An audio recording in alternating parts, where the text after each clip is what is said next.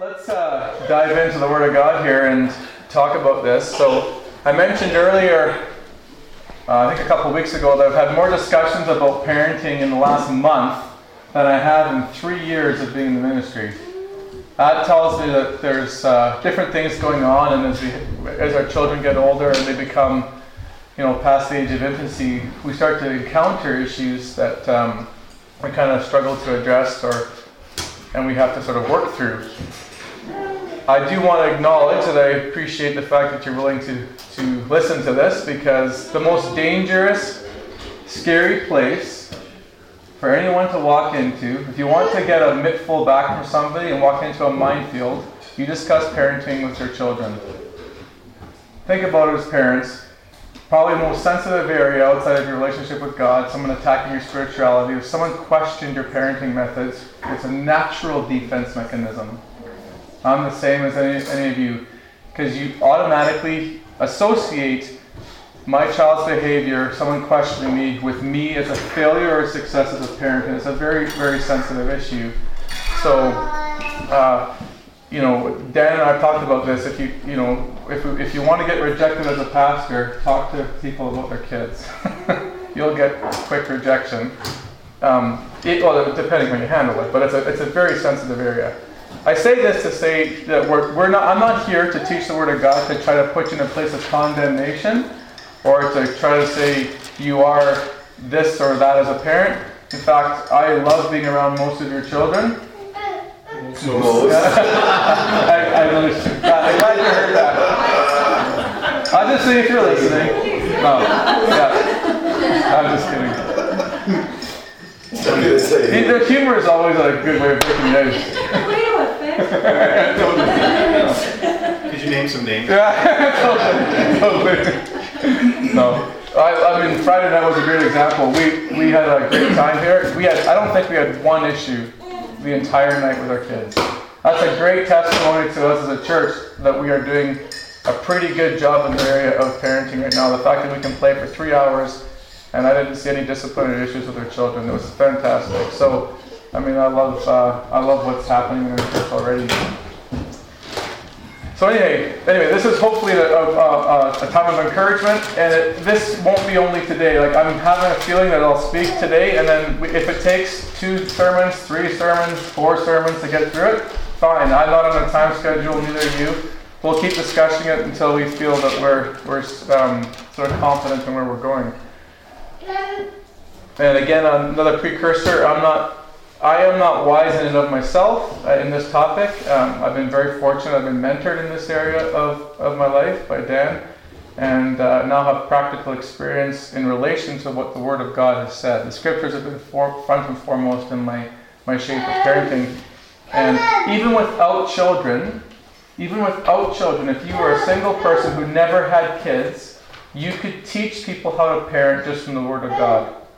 That is extremely important to understand that. You might think, or someone might think, well, what, what, uh, I remember hearing a guy at E3 Church, I won't mention names, he was single, he preached, he preached on parenting, and uh, in a discussion afterwards, I heard this dad come up to me, uh, not to me, I heard him behind me say, well, what does he know? He's not even a dad yet. And I thought, ooh, that's like, in other words, he's, you're, in other words, you're disqualified because you're not a dad yet, and so if you were a dad, you could give the advice on parenting. I was talking to Dick Lucas, uh, this pastor in London, and uh, he's been single his whole life. He's 90 years old. He's been single for the sake of the kingdom. Decided to get married, or not to get married. And uh, I asked him. I said, "Well, Dick, like, how do you give marriage counseling if you've never been uh, married?"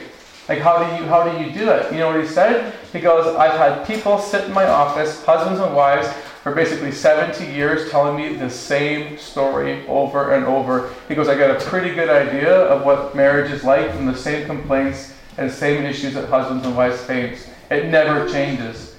And it's the same with children. The same issues, it doesn't matter what culture, what nationality, what age, it's the same issues with children no matter what so a person with the Word of God, a single person, can, can actually parent and maybe even understand parenting better than someone who has 50 years of experience, but then if they trust the Word of God and they understand the implications and principles. So I say this to say that the foundation for, for what I want to share with you is biblical. And I'm going to, we, it, it might be painstaking, but we're going to go through all the passages. All of them. And if it takes like, because um, in, in, a, in a crisis, or when you're in a situation, your emotions will always take over. The flesh will want to do something, your emotions will take over. And unless you have something to hang your hat on, a, a, foundation of scripture, you will probably second guess yourself in those in those instances. So I want to give you this, this strong biblical basis for where we're getting this stuff, and we're going to go through them all, not all, but a, a lot of them, just so that you have a, a strong foundation. Um, and I realize there are different stages in your walk. Some of us have infants, some of us have teenagers, some of are, are, are grown up, and so you know, it's in terms of being in the home, there's not much we can do anymore, but we can still have an influence with our children, even if they're 30 or 40, like over the phone, and you know, and things like that. And um, I know I'm getting a lot of precursors, but I think these are foundational and important to talk about. One other thing I want to share before we get into the actual meat and potatoes is I realize that some of this will be very challenging for some of you. And, and, uh, and this is, and I'll, uh, I want to share this because your background your background of how you're raised will be fighting the Word of God in terms of the instruction you're given. I'll give you an example. If you grew up in a home with a dad who was extreme disciplinarian and an authoritative in the house, when I give you some of the counsel for what God wants you to do with your children, you're going to rebut, you're going to fight against the Word of God because you grew up in a home with a lot of corporal punishment, and you're going to think, uh-uh, I've lived that, I hated that, I don't love my dad, don't respect my dad, I'm out. Don't think that way because there's so many other factors involved for why that relationship soured.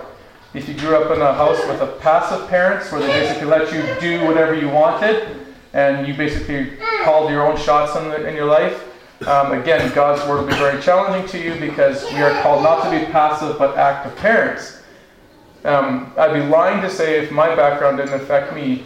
Before uh, I had children, I had it in my head exactly how I was going to parent my kids. I had, I had this, I had, I was spoke, I quiet to myself. I never told anybody, I never even told Janice when we were engaged in our first year of marriage. anything about my ideas for parenting, I just kept it to myself because of like nerves and fear and insecurities.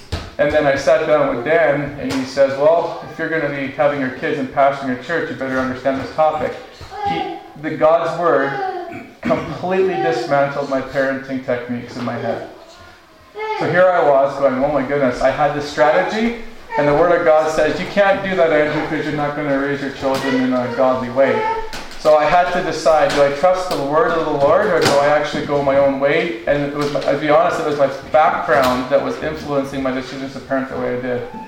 So I probably, in the area of um, parenting, I've been challenged probably more than any other area of my life uh, in terms of like trusting the Lord. Like for you know uh, when God told um, Isaac or Abraham to sacrifice Isaac on the altar, this was my altar. Was how was I going to raise my kids in relation to the Word of God? Okay, so I don't expect this to be always comfortable. I don't expect this to not be without questions, but um, I, I, we do need to speak about this issue. Okay, that's enough waggling on the tee. It's time to hit a long ball. so. And this is open discussion. So I'm going to speak. You can interrupt me, interject in anytime you want, and we'll just go through it. Uh, I don't care if it takes us six sermons or one sermon to get through. Uh, we'll just go as we want. And uh, yeah, likely though, I'm going to say something that is, you're going to ask a question, and the next information is going to answer the question you have. So if you ask a question and I don't answer, it's not because I'm not ignoring you. I'll just say straight up, by the way, that's coming in five minutes. That's, but we have to get through this first. Okay? First and foremost, our model and methodology for parenting has to come from Scripture. Specifically, we can look at God's relationship to Israel to understand how to model parenting and how God relates to us in the New Testament. If we have those two foundations, we can go forward. How do we, why would we do this? Well, we can look at God as a model parent because he uses family language to describe his relationship to, to Israel and to us in the Bible. And I want to take our time to look at this. Um, and you know what? I'll get everybody to participate today just because there's going to be probably 30, 40 passages we're going to go through. So Kevin, look up Deuteronomy 130. Tori, look up Deuteronomy 32, 6. And Jeff, look up uh, Psalm 68, 4 to 5. And you're going to notice something here. This God describes himself as a father in the, in the Bible, as a father. And these three passages, there's more than these, but these three passages will identify that. So Deuteronomy 130. The Lord your God, who goes before you, will himself fight on your behalf, just as he did for you in Egypt before your eyes. Okay, that's not a good passage because I'm talking about being father there, but it describes how he's going to relate as father. I must have written down the wrong cross reference. There you go. Double check your notes. But he does says that he will fight for you, uh, and he's, he's he's talking about himself in that role. But Deuteronomy 32 6. Um, is this the way you repay the Lord, you foolish and unwise people? Is he not your father, your creator, who made you and formed you? Is he not your father, your creator, who made and formed you? In Psalm 68, 4 and 5. That's sorry. I got to Psalm, but I forgot the passage. 68. Yeah, 4 and 5.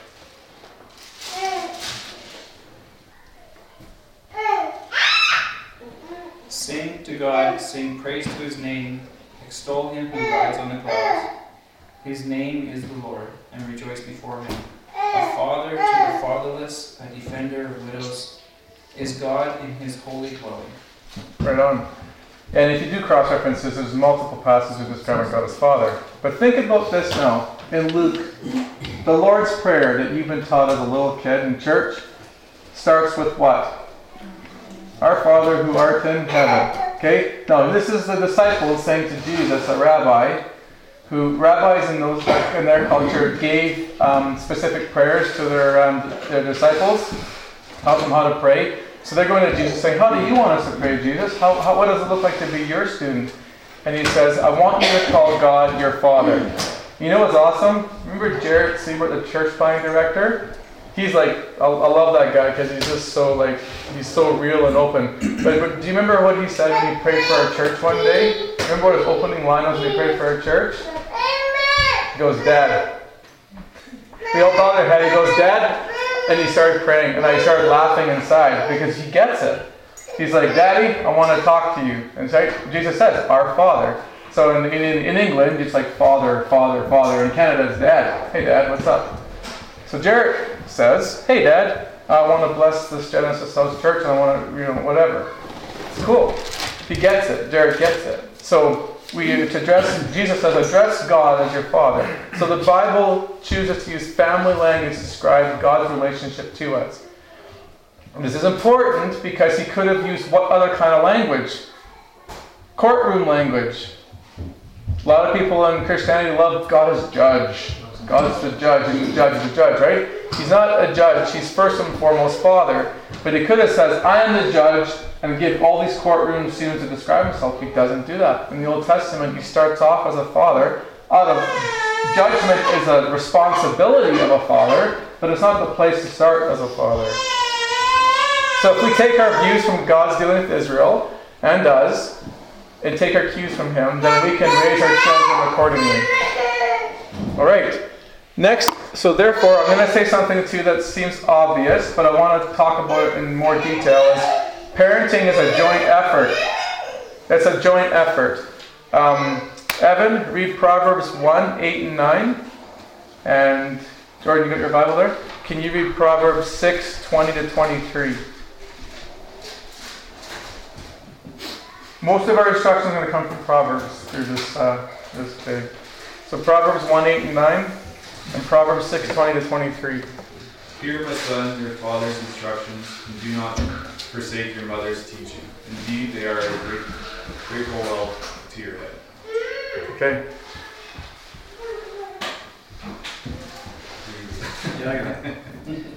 My son, obey your father's commands and don't neglect your mother's instruction. Keep their words always in your heart, tie them around your neck. When you walk, their counsel will lead you, When you sleep, they will protect you.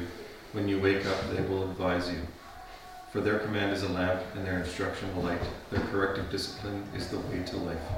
Great. So you see in Proverbs 1 and 6, he says fathers, mothers, fathers, mothers. There's no there's no father only, mother only, it's a joint effort.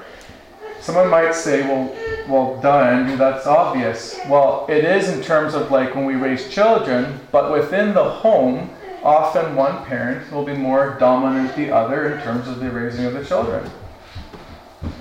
And yet God says that it's a team effort. There's, and if you're one flesh, in marriage you become one flesh, how parents respond corporately affects the family unit. And we can't take a break from being parents. Um, and there, and, I will say this: there are there there are there's a a difference in children when both parents are actively involved in the family.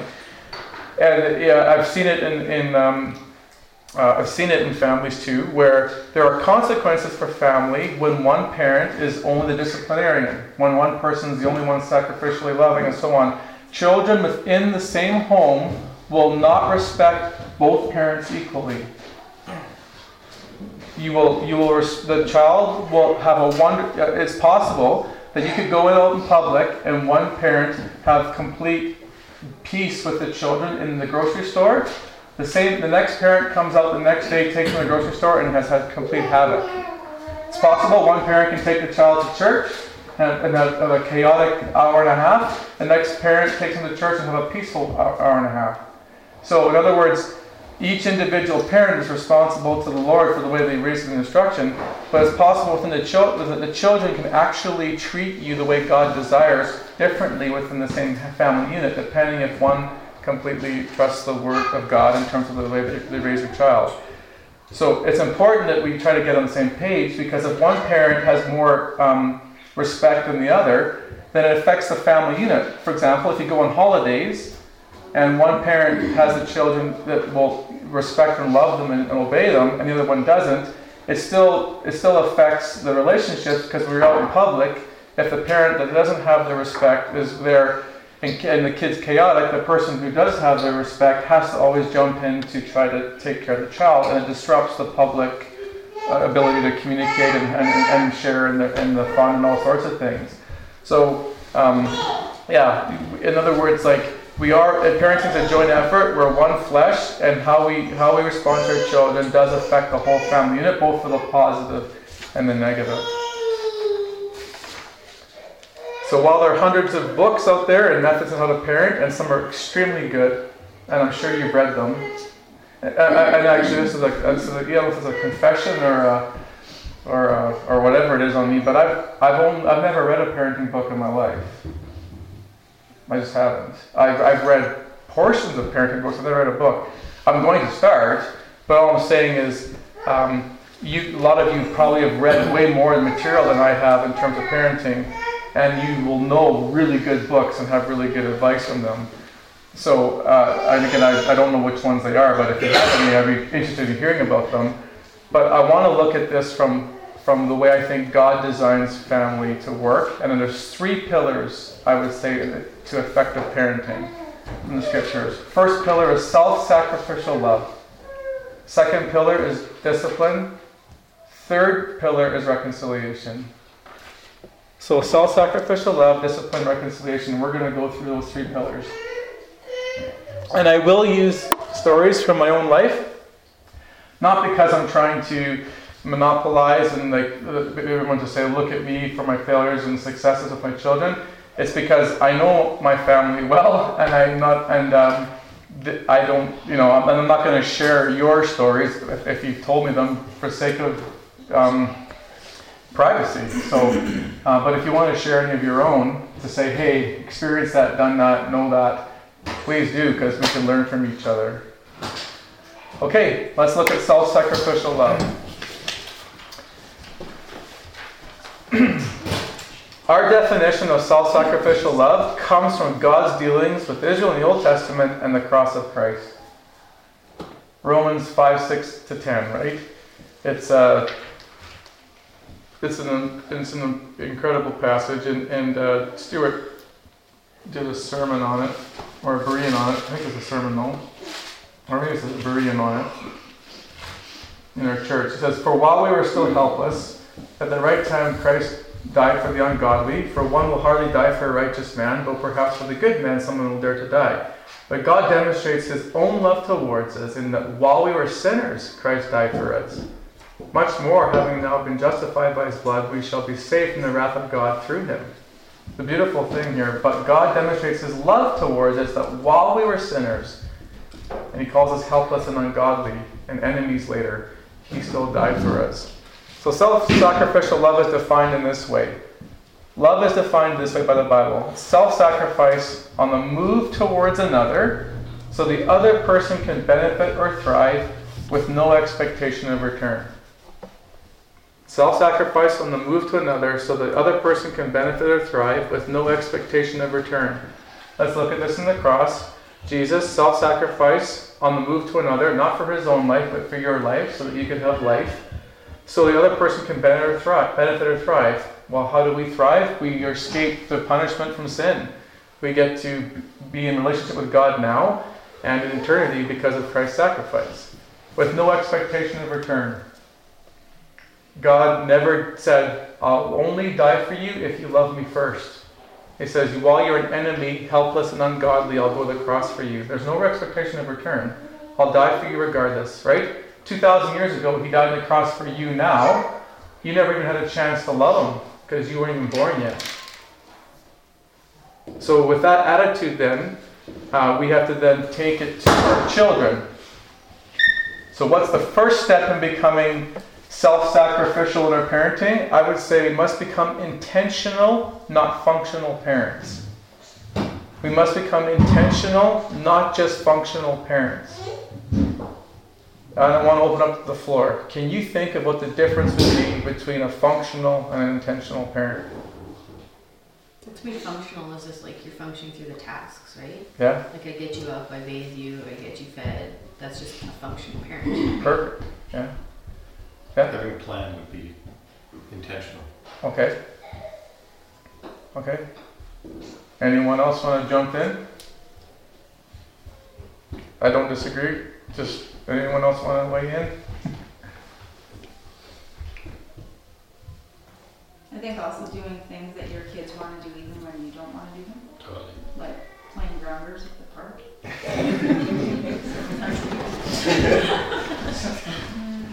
Totally. Yeah, so that's the intentional side, right? Yeah. Good. Yeah, uh, uh, to jump off of Rochelle specifically, I, I think she, I would call what her list uh, the basic necessities of life. A functional parent provides the basic necessities, so shelter, food, clothing, routine, whatever. Intentional, and Kelly kind of mentioned this, you're, you're investing on the kid's terms. You invest on the child's terms. So the key in that is we need to consistently strive to accommodate our kids' desires and likes. Now we, you know, um, it's interesting in, in, our culture and even in our church. If I were to say to you, "Do any of you love your children?" I so you'd all say yes. All right. If you ask anybody who's not anybody, "Do you love your children?" I think the majority of people would say, "Of course I do." I say, "In what?" And, and then they say, "Well, in what ways are you intentional?" And what do you mean? Well, or if I say, what ways do you love your children? I say, well, I provide them food every day. I give them clothes. They have a nice home to live in. I'd say, yeah, so that doesn't prove you love them. That's your basic God-given task as a parent to provide shelter, food, and clothing. So you're no different than anybody in terms of that. In fact, you'll be in social services will come get your kid if you don't do those things. Doesn't make you loving, right? It's the basic necessities. Intentional is that we consistently strive to play and invest in the children's lives on their terms. God did it for Adam. God did it. He didn't have to give him this amazing garden. He didn't have to do that for him. He thought, but he did. He didn't have to give him a, a, wife. He, he's noticed that he was lonely, felt alone, and gave him a wife. Ever you see, man, you have these amazing blessings from, from the Lord. He didn't have to give Israel land of Canaan, which was the most fertile land in the whole of the nation. He could have given them another patch of land in like uh, like Syria or something, or like you know Afghanistan. He gave him Canaan, the most fertile, gorgeous land there possibly was, a land flowing with milk, milk and honey. So how do we do this? We introduce our kids to things as they get older to see what their interests are, and then when we find out what their interests are, we go like crazy in investment in those things. Once we learn their interests, we go into those things. And the thing about children is, as you know, they change their interests every six days. And so you have to start negotiating with how to reinvest your life into those areas. And then as they get older, they will start to move into like things that they become ha- habitual in their life. But here's an example though. Uh, this is a simple example. Um, well, actually, let me let me just let me just say this first though. Why is this so important? If you don't give to your kids in a tangible way, they will not respect you or trust you later in life. If you don't give to your kids in a tangible way, but only a functional way, they will not earn your, you won't have their respect or trust. And that is so important later for discipline. That is so important. Listen, like people always say, should I spank my kids or not? It's the wrong question. The answer is whether you do or not can actually that that won't that won't be the issue whether you'll have respect in the home because it'll be the, the, the key is is the first pillar in place for the discipline even to be there, which is the self-sacrificial love. So I'll give an example. Um, the child's model becomes this: um, if you're only a functional parent and you, and you discipline only when they do things bad, the child's model is this: well, the only time mom and dad actually pay attention to me and take interest in me is when I do something bad. That's the, that's what a child hears. How come mom and dad are so invested in me when I do things bad, but they seem to never really care about me any other time? So a good example, just practically, would be uh, um, puzzles or Lego. And, and so daddy and mommy are on the knees, like getting holes in their jeans. If I ever wrote a book on parenting, I would call it "Do you have holes in your jeans?" Yeah, and I'll tell you a reason why in a second. But uh, I didn't tell in my book for parenting.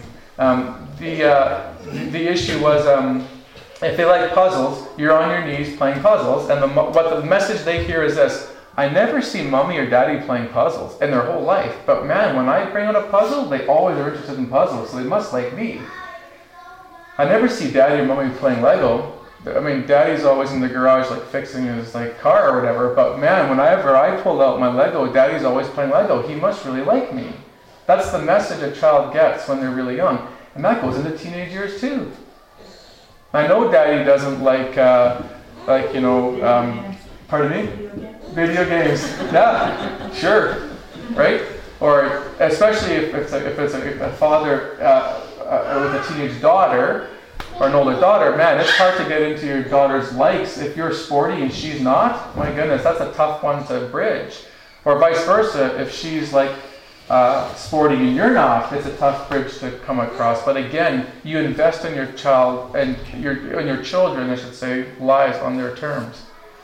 Um, and again, um, uh, this is not a conceited comment. This is literally thank goodness for the Word of God and thank goodness for Dan's investment in my life. But um, and and I wasn't totally wired this way, to be honest. This is why I, I give praise to God for this. But my title for my book would be that because one day I was uh, about four years ago.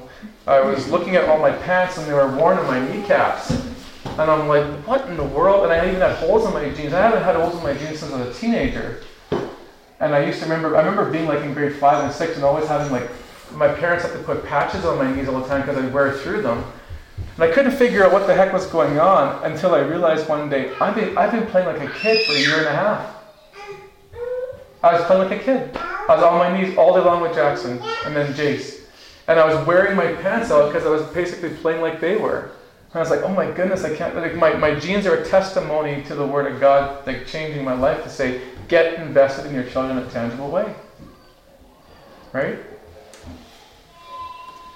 Uh, so, can you Yeah. can you um, Yeah. just like speak to the difference? Because I know, Yeah. like you and I know tons of parents at the gym that take their kids to hockey. They're like so invested in their kids' sports, and th- and if you were to ask them, do you guys give themselves self-sacrifice? They'd say, "Oh man, crazy!" Like we're running around for kids. But the thing is that that's not necessarily what you're talking about. Yeah, Do totally. you know what I mean? Yeah, And but they would all say that, yeah. right? So here's the key difference between when you know it's that this is why, and I'll give you a practical example that now you bring it up of, of, of how I failed in this area about three years ago. Um, the, uh, so the difference would be this. To invest in your kids in a tangible way means that you have to do activities that they know you don't like or don't do on your own. So if daddy loves hockey as an example and you take them to hockey, that's not going to bridge the gap for tangible love because they know that you love hockey. Um, if it's uh, if it's uh, uh, bluegrass music, and all you do is play when you get in the car is play your music, and then you tell them to watch. They you, you know they love uh, YouTube, and you just keep playing your videos, and then you're but you're hanging out with them and like hugging them and stuff. They know that Daddy loves this. It's when you invest on stuff that you specifically go after things that they love that they know that you don't typically love. That's the key. So you have to watch and listen to your children and, and say, what do they love to do? And I will tell you this your flesh will say, this is stupid, this is a waste of time, I don't want to do this, I got better things to do. That's the thing. That's when the kid, no, this that'll set you up for tangible success with your kids. Um, I think. Sorry. yeah, go ahead. I'm done. This is open. I think in the in the room we have a, a fortunate of both ends of the spectrum of experience with kids.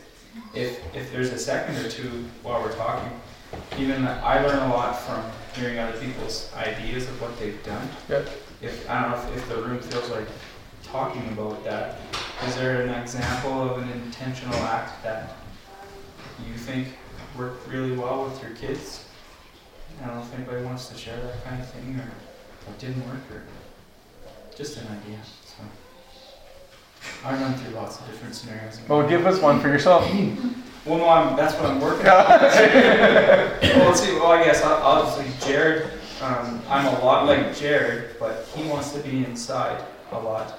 I want to be outside, so I struggle with that because Josiah's right beside me outside, but Jared's not. So I'm trying to, as you're talking, I'm rolling through scenarios. What can I do to invest in Jared? And uh, then I also have to dial into two girls that have completely different interests Yeah. than I have entirely. Totally. And so that I think that's the area that I'm going to feel lost. And what and what can I do? Because I've tried playing Barbies a few times, done, done all right, but Dad, you're not supposed to hit the Barbie. You don't wrestle them, Jeff. I got distracted one time because one had fairy wings and the other one didn't. So I went and tried to make fairy wings for one. it worked for a little while. I don't know. If, if The, the one thing I would say is, uh, ask them asked. what they, what they, because I, I've seen and I, I, I've lived that, that where, because of some of your own interest, you bring them and then they wanna please you. So they'll, they'll, they'll do what you want. And then right away you just assume that they love that too. And then you'll ask them a few times and they always say yes, to, to the point that after three or four times, when you ask again, then they're kinda, they're, they don't wanna say no, but they're, they, they don't wanna disappoint you. So they'll, they'll do it, but their heart's not in it. So I, I would say, I mean, the Barbies is, is a great example, because when they're young, I think they're more like, they're, they'll pull you, "Dad, come do this or whatever. And I think as they get a little older, Yeah. uh, ask them what they like. Like, yeah, yeah, you can say, well, you see what they're drawn towards, Yeah. but I, I think that's that's one thing I would I would say. And was it, like you're spot on what you're saying because whether you play Barbies right or not, they really don't care because they recognize that it's that self- self-sacrificial love. Yeah. And uh, yeah, everything you're saying is just exactly right.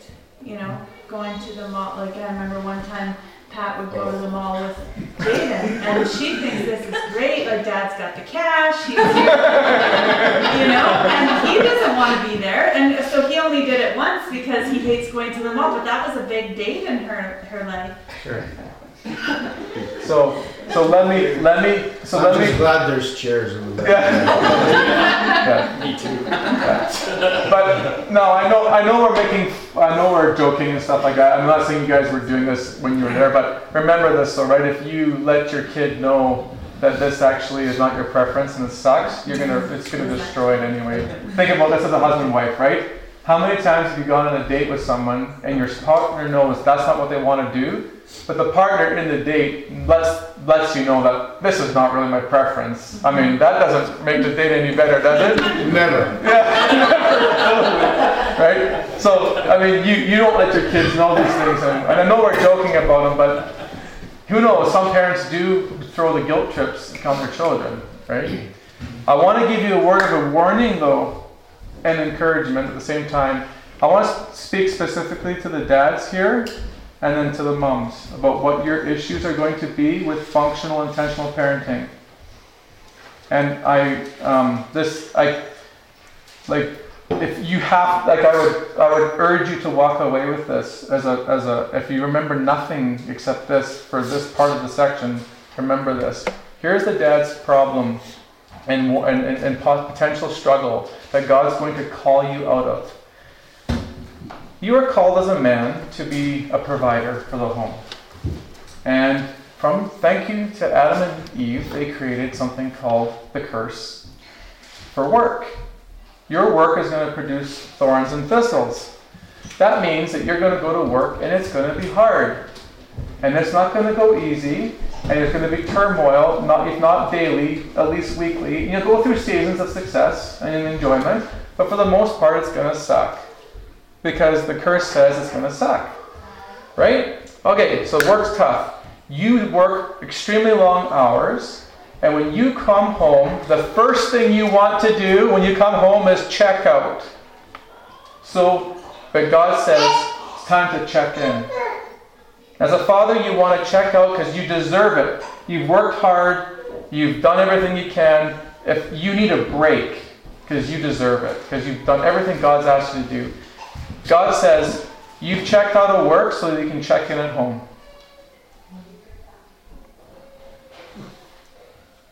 Again, our nature as men is to be selfish, and we deserve to be free because we work so hard and are such good providers. You don't get a break from parenting. You don't get a break. When you come in, even and the thing is, this is the hard part for men too. Mentally, you might be checked out, checked in with your kids in a physical presence, but your brain's not there. So you're checked out mentally. So you're, you're playing with your kids, but you're still on your phone, text messaging, voice calls, um, distracted by the, the, like the TV that just flicked on like something that you're not normally interested in, but all of a sudden you're checked out. Your kid's talking to you, and you're going, uh huh, uh huh, uh huh. Next thing you know, you've agreed to like give them a hundred dollars that you never even knew that you gave, were going to give them, right? In other words, you get the point. We, we, are, we are mentally distracted when we get home because we're busy from work and it doesn't, it doesn't cut off when we walk in the door. So the, the, we really have to push as men to, to, to check in and invest in our children's desire. And every day when I come home from work, I want to put my feet up and sit on the couch. But I don't. I don't. I, I get on my knees and play on the kids' terms. And this is a, this will be a question that you, I, and I, the, to the day your kid leaves home, I'll give you men a question to ask yourself every night before you go to bed, or every morning when you wake up in the morning. Ask yourself this question: At what point in my day tomorrow, or today, if it's today in the morning, at what point am I going to invest in my children on their terms today? Ask yourself that question.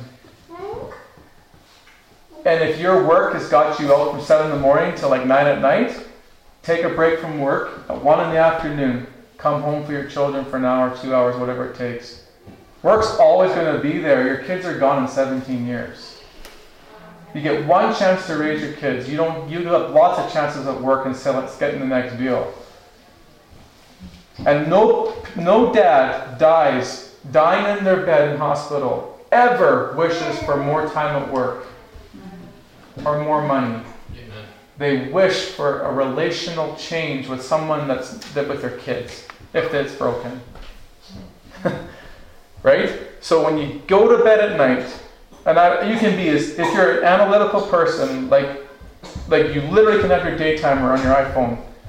And you can go, I will spend from one to three or seven to nine or whatever it is on your day. You have to, have to, have to invest in your children on a daily basis. If work takes you out of town, I get it. That's different. God calls you to be a hard worker, and you can't do that. But when you get back home, you invest in your children. That's the that's to the men. To the women, functional parenting is your primary role as the woman in the house. You are to provide the basic necessities for your children: food, clothing, shelter, daily routine. So your your your a dad's role isn't primarily functional in a way because he's at work a lot the, the, the female who is primarily at home with her children is, um, and that God's call is to them to be the, the workers at home, is then that um, they're so busy in the functional tasks that they can't stop and check. They, they, they, sorry, yeah, they're so busy in the functional tasks that you have to overcome your desire to check out from those and check in in a tangible way.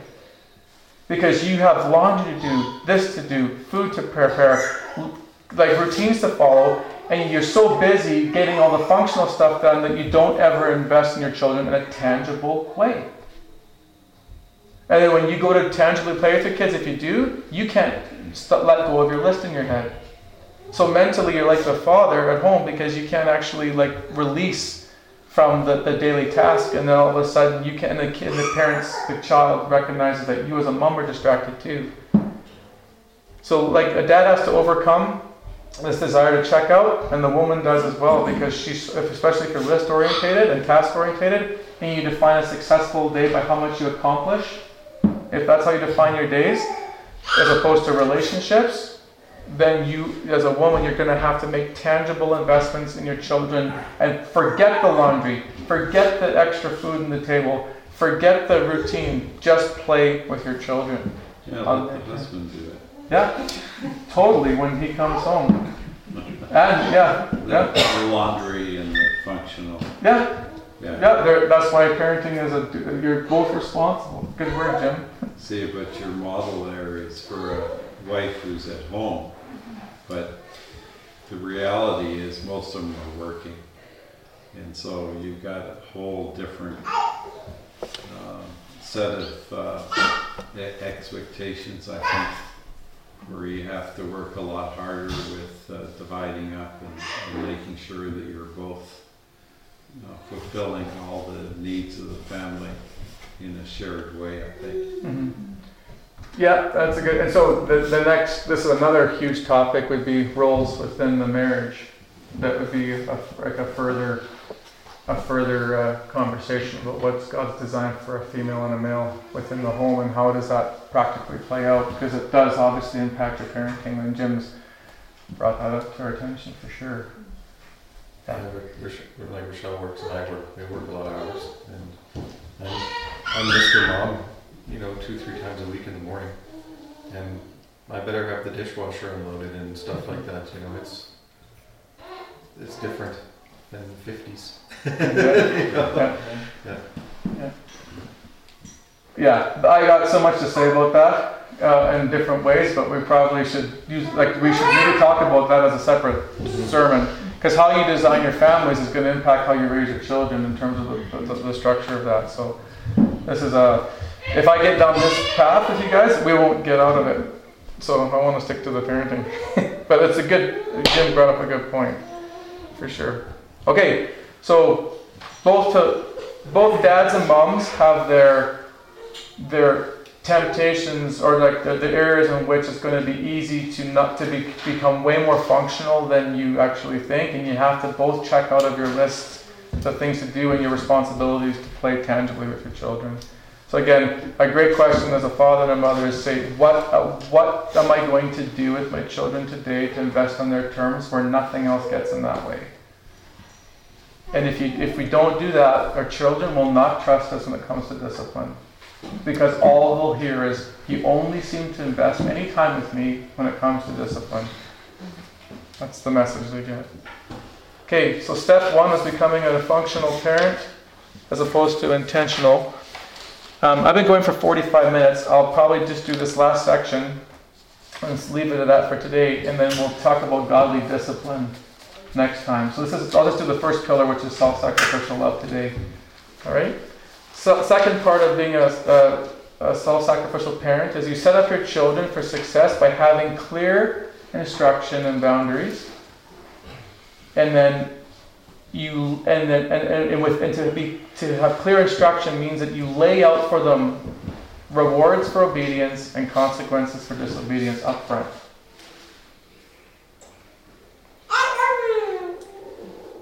How did God attempt to raise Israel into maturity? He redeems them from Exodus in the Exodus. He gets them to Mount Sinai to do what? Just to hang out there? He establishes them a new way of living with them as a covenant people of God. He gives them instruction, then he gives them a test, a chance to walk in obedience, but he lays out, but before he does that, what rewards will bring for life with him and what consequences will bring with life with him. I'll give you just a few practical examples. Exodus 16, the, the men and women have never observed the Sabbath before. And so he says to them, I'm going to teach you how to learn to, to trust me with manna. And what I'm going to do is I'm going to let you collect manna on a daily basis, but on the Sabbath, you're not going to collect it on that day. You're going to only collect um, twice as much that day, and then uh, you won't work for the other day. And then you have to allow, believe me that I will provide for food for you on a daily basis. And then he says to them basically, but it's up to you whether you want to walk in my instruction or not, but whether you obey me. But then he tells the Israelites up front what disobedience will produce and what obedience will produce. So the manna was their first test of bringing them into maturity. Gives instruction, tells them what will happen if they disobey, what will happen if they obey. Then he tells them what, um, and then he follows through when, when, they, when they disobey. But further examples is the law of Leviticus. He just told them straight up read the law of Leviticus. If you do this, here's what's going to happen. If you don't do this, here's what's going to happen. The entire book is that. Exodus 23, 25 to 32. Beautiful picture of, of what God says to uh, Israel. I mean, you talk about up front. Like, listen, listen to this list. Um, in Exodus 23, He's going to give them the land. And um, in Exodus 23, 25 to 32, he says this. Like, you talk about upfront rewards told up front. Listen to this. Um, you shall serve the Lord your God, and he will bless your bread and your water, and I will remove sickness from your midst. What? Yeah, if you obey me, you'll never, nobody in your land will get sick. Um, there shall be no miscarrying or bearing in your land. What? Everyone's going to get pregnant every time, and there's not going to be any miscarriages? Yep, that's what obedience will produce. I will fulfill the number of your days. I will send my terror ahead of you and throw into confusion all the people among you who come, and I will make your enemies turn their backs to you. What? I get national and political security? Like no enemy nation is going to hurt me? Nope, if you obey me. I will send hornets ahead of you, so on and so forth. He goes on.